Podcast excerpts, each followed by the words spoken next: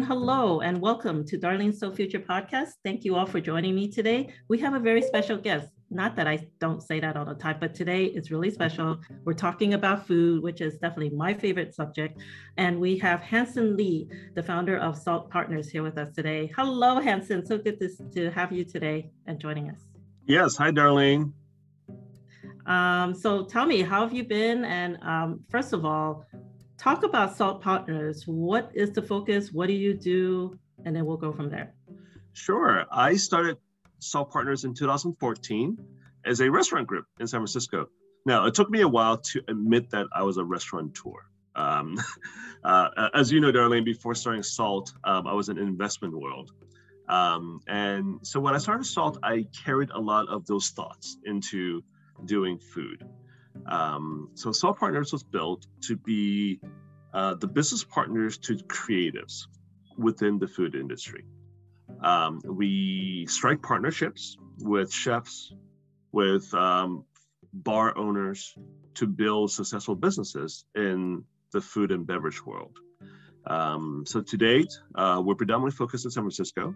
Uh, we have five portfolio companies here in San Francisco, ranging from Humphry Slocombe Ice Cream all the way to Crenn Dining Group, which owns the Mission three-star Atelier Crenn. I also have some restaurants in Texas. And wow. then earlier this year, I opened my first restaurant in Florida. Wow, that's amazing. And to your point, I remember when I first met you. We won't say how many years ago. Um, you know, you were working for the Heine Group and um, and and doing a lot in China and mm-hmm. and doing a lot clearly investment here as well. Uh, but how did you actually start investing in the F&B business? I remember you mentioned, you know, you had a small investment in Texas, but I really want to hear about a little bit about your journey, if you would. Sure. Um, I've always had a fascination with food. I mean, I like to eat. Um, I also enjoy cooking a lot. Um, and I started my uh, Texas Ventures actually almost now 20 years ago. So my first restaurant that I've opened, or part of the opening, was um, came to, into the world in 2002. So it's almost 20 years that I've dabbled in in, in restaurants. Um, when I started Salt in 2014, um, I was I took a very business approach to starting restaurants most restaurants are started from a culinary side, right? Is I have a passion around this cuisine. I think this neighborhood needs this type of restaurant, and you know, and the entrepreneur goes. Um, I start probably from a slightly different perspective, right? Whereas I look at macro opportunities, trends.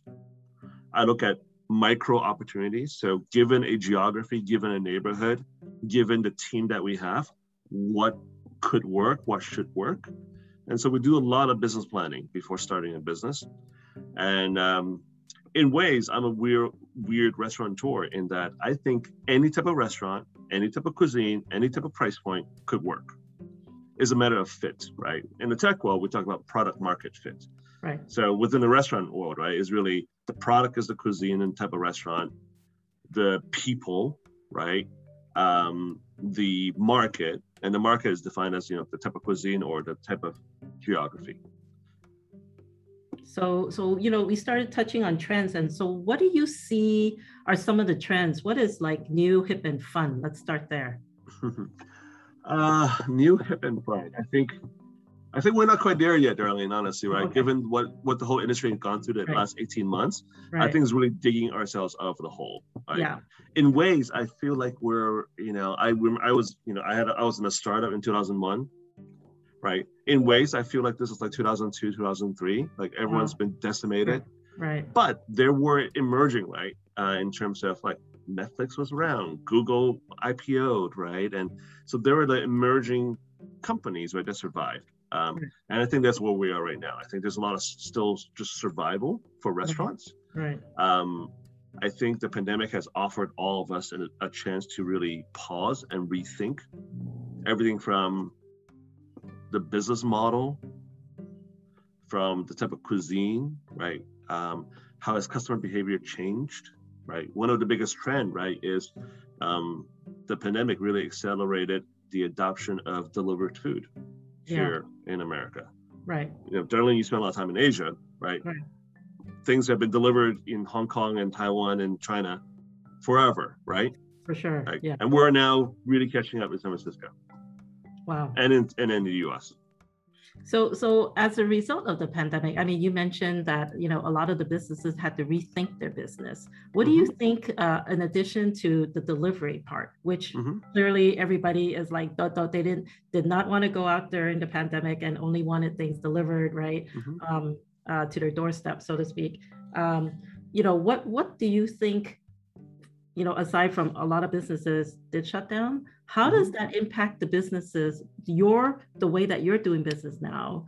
And mm-hmm. what do you think? Um, how has business or uh, F&B as we know it, how has it changed as a result of uh, the pandemic? Sure. Um, I think, you know, I recognized that when the pandemic started, that I didn't really know how to sell online. Oh. Which is now, when you're a restaurateur, you you don't sell online, right? It's you come into my restaurant and I sell you things, right? It's all interface, right? It's all in real life. yeah. When the pandemic happened, right, all that went away immediately. So I think all of us had to learn on the fly of how do I sell you, Darlene, a meal over the website. Mm-hmm. So e-commerce, right? So I feel one of the biggest learnings, and I think one of the biggest gap that I saw as restaurateurs is our deficiency in understanding e-commerce. Um, where if you look at almost every single other verticals, right, is including healthcare, right, in terms of using digital means to deliver services, uh, we're further behind. Um, and um, I think there's a lot of um, restaurants that are now wondering, right? Okay, what else can we do via the digital channel that we had to do the, during the pandemic? And how do we now weave it into our now, you know, recovering in real life business, right? I.e., our restaurants. So, you know, I remember you opened uh, a restaurant during the pandemic, right? You want to talk about that? Let's talk about that because I know I tried the food. I'm I like the food. I mean, it's kind of like this is comfort food. But talk mm-hmm. about it. Talk about you know how you came up with the idea, or you know you're the co-founders, and then yeah, let's talk about it. Sure. So um, Lazy Susan is an idea that I've had for many many years. Um, I, you know, my family moved to the United States in the mid '80s from Hong Kong, and we moved to upstate Rochester, New York. Um, and I still remember my dad um, used to ask, like, Where, "Where's the Domino's of Chinese food?" Right. Yeah. Um, and so that idea has always stuck with me. Um, so um, early this year in 2021, um, I put that idea into reality. So Lazy Susan is a Chinese American takeout concept. Um, now we're serving very traditional, to your point, Darlene, nostalgic food. It's good kung pao right. chicken, General chow chicken, broccoli beef, chow mein, fried rice. So all things that are very familiar to Americans. Um, but we spend a lot of time actually on R and D, mm-hmm. on how do we optimize the food for delivery, packaging, um, how we pack the food and present the food, yeah. right? So it's really rethinking about um, versus just sending you a, a, bunch of you know white pagoda boxes, right? Um, so how do I cook the food differently, right, so that it travels better? Mm-hmm. So I think you know that was you know, after a year of pandemic and after thinking about doing this takeout delivery only concept, I thought that we can really just spend a little more time on on the humanistic elements, right, mm-hmm. of the delivered food mm-hmm. versus just thinking what to do in a restaurant, put it in a box and giving it to you. Right. So that was the the the, the genesis of Lazy Susan. Yeah, that's cool. I mean, I'm believe me, I'm happy with, with, with, when I when I started uh, getting that. So and so you know that is in in many ways innovative, right? Because you know you were you were addressing a certain market and a mm-hmm. certain demand. Mm-hmm. What other innovations do you see coming up? Have you seen other trends coming up? Um, I think that in many ways, um, our dietary okay. um, compliance dietary needs yeah. um, is more than ever now in the forefront. Um, and so is it now it's always about the deliciousness of the food. Correct. but then there are now secondary, right? It's almost from a business side, right? We used to care about profit, right? Now, we, you know, there's a double bottom line that we care about, right? ESG yeah. that we care about, right, on the corporate side. Right. I think customers are asking for more and more of that now from the food that they eat, right? Is so, you know, vegetarianism and veganism is growing rapidly. Right. Um, I think there's a increasing awareness of the sourcing of food, right? Where food comes from, right? From from industrialized plants to industrialized, um, you know, um, animals that are raised to farm farming, uh, farm fishing. Um, so I think there's a lot of question being asked now of where the food is for, are from and how they are grown, um, and what are the technology and scientific innovations, right, that can get us out of right relying on land and water, right? So trends in vertical farming, in terms of from produce. Uh, obviously, plant-based protein has already grown a lot. Um, now there are increasingly companies, um, you know, they're getting close with, with lab-grown protein, right? From upside foods on chicken. Um, I think I'm doing a tasting on the salmon later on this month. Um, the cell-based those salmon? are companies. Yeah. yeah, the cell-based salmon. I've tasted a tuna. Um, so yeah, those those are coming, um, and I think that there are. are it still will take time, but just like Impossible Meat took a bit, right, in terms of customer acceptance to them getting manufacturing correct, right, into a into a more mass market price point. But I think over the next five, ten years, we'll see more of these alternative proteins. So, so to date, we've been talking, you know, so far we've been talking about consumer demand driving, you know, how you're innovating or mm-hmm. your new um, concepts. Do you think that, you know, working with chefs, finding the right chef, do they also dictate, hey, this is a great idea, one, and two, do they actually influence consumer demand as well? I think so. Um, and I think is a um, is a game of telephone that I think this industry has uh-huh. has experienced for many many decades. Um, the chefs do set the tone in terms of ingredients, flavor profile, techniques, you know, use source, right? Impossible mm-hmm. Meat, when they launched, they went to David Chang, they went to the chefs, right, to put their items on the menu. Right. Um, or if you rewind many, many years ago, right, is, um, you know, there was, I still remember reading a magazine, right, there's a trace of the idea or the, of the, of the menu item, the molten chocolate cake, right, the lava mm-hmm. cake. Yes where it came from originally from a high-end restaurant then went to more restaurants then it went to you know i think at the end of it was basically a frozen lava cake that you can get in safeway right so yeah. Now it takes many years right in terms of that um, that influence flow right, um, right. but i do think that uh, you know like you know my partner chef dominique crenn right announcing that we will be the first if not one of the first restaurants to serve uh, lab grown chicken at mm-hmm. our Mission three star restaurant. Wow. Right. That's gonna that's generate a lot of press already for upside right. foods. Right. And her and the team's ability to demonstrate this is this is delicious stuff that we can make delicious. And I think that's gonna have a huge influence, right, in terms of how that the consumer acceptance, right, of lab grown meat. Yeah.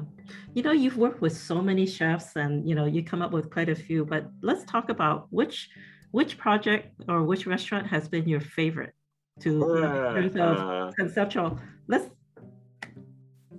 Do you have um, or two?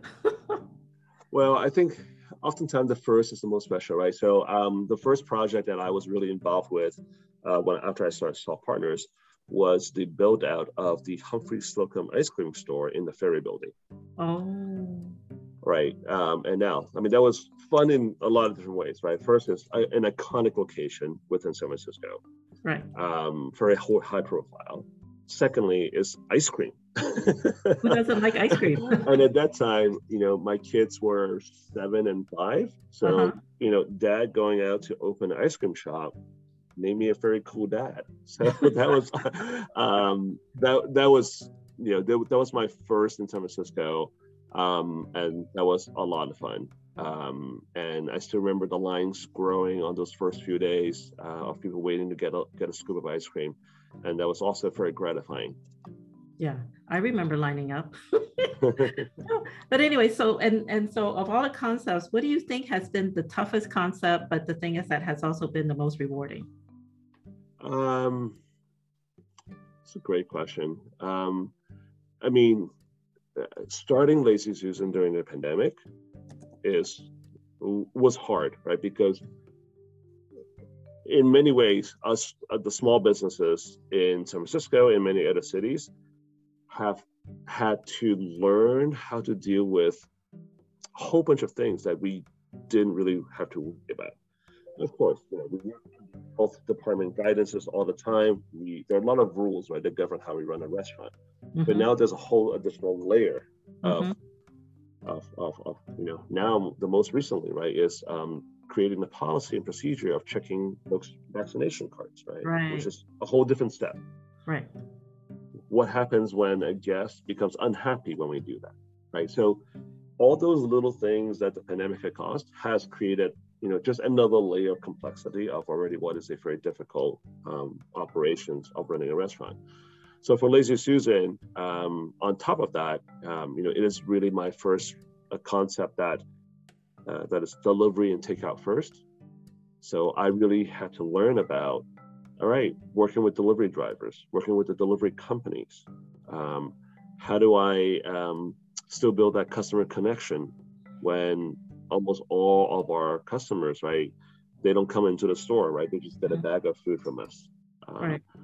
And so that's been very difficult, um, but rewarding in, in ways that are surprising, right? I mean, it is, um, I, I feel like since we are a delivery takeout concept, we mm-hmm. get way more feedback than my brick and mortar restaurants.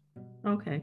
People just feel okay just typing in you know, something good or bad, right? right, right. Um, and and so that's also so we also learned a lot, right, from our customers in terms of making Lazy Susan a better a better concept. So real time market research. Hey, you can't ask for anything more. Oh yes, that's great. That's great. so so you know it's really interesting that your um, um, your fund or your company is focused in San Francisco, whereas I'm talking to a lot of other F&B funds and they're saying, oh, I'm not coming to San Francisco. You're too tough. Why do you pick San Francisco, and what would be your advice to those guys? Um, San Francisco is my home right? Um, and it is still a very special place for culinary, right? People come to rest San Francisco still expecting to be wowed. Yes. Like I just got an email from a business school classmate. He's coming in next month um, from the East Coast, and they are very interested, right, in what to eat. I have friends coming from Austin, right, where, you know, they are they're making sure that I remember to help them get the table at Atelier Crenn. um, and so there's still a lot of, um, you know, we still, San Francisco, we still set the trends right. in a lot of ways within right. culinary, within the US and within the world. Um, the second thing that's exciting of San Francisco is because we're so near to all the innovation, right, on both the production of food, right, the, the lab grown or the plant based, around technology, uh, restaurant is a very um, old industry. Mm-hmm. We don't use a lot of technology, right. but there are a lot of startups that are trying to get the restaurant industry to become better and more efficient, and mm-hmm. they're all here. I guess the advice in terms of you know opening something here in San Francisco is um, just think twice as long as you would in you know versus other other cities. Um, but I also know that you know, I've, I've been lucky in that I've had some good successes in San Francisco. Um, when it is successful, it can be very successful. Right. That's awesome. And thank you so much, Hanson. I think we're about running out of time, but let's at least share um, how to reach Lazy Susan if anybody wants to order from Lazy Susan. Sure. We are based in Hayes Valley. Um, the website is lazysusanchinese.com. Uh, we deliver throughout San Francisco. Um, so I would be excited for all of you to try it. Um, some of my other places in San Francisco uh, includes Horse Feather, a restaurant bar, Last Rites, uh, which um, is a tiki bar, um, Humphry Slocombe Ice Cream, and all the Crenn restaurants. Awesome. Thank you so much, Hanson, for joining us today. It was great talking to you. And I'm sure if we had more time, you and I could definitely continue talking and, you know, but we could probably do that over a drink or, or two someday. So absolutely. Again, and thank you all. Um, if you want to order from Lazy Susan, the website is lazysusanchinese.com, located in Hayes Valley. And as Hanson mentioned, mentioned, they also have horse feather, last right, Humphry Slocombe ice cream, in the Ferry Building and the Crenn restaurants. Um, so again, thank you for joining us. And by the way, we have a new podcast coming out every single Friday, so do tune in. And if you're looking for a podcast to listen to or a different topic, always check out www.globalsf.biz. Um, thank you for joining me and Hanson, and we look forward to seeing you next time. Thanks and have a great day.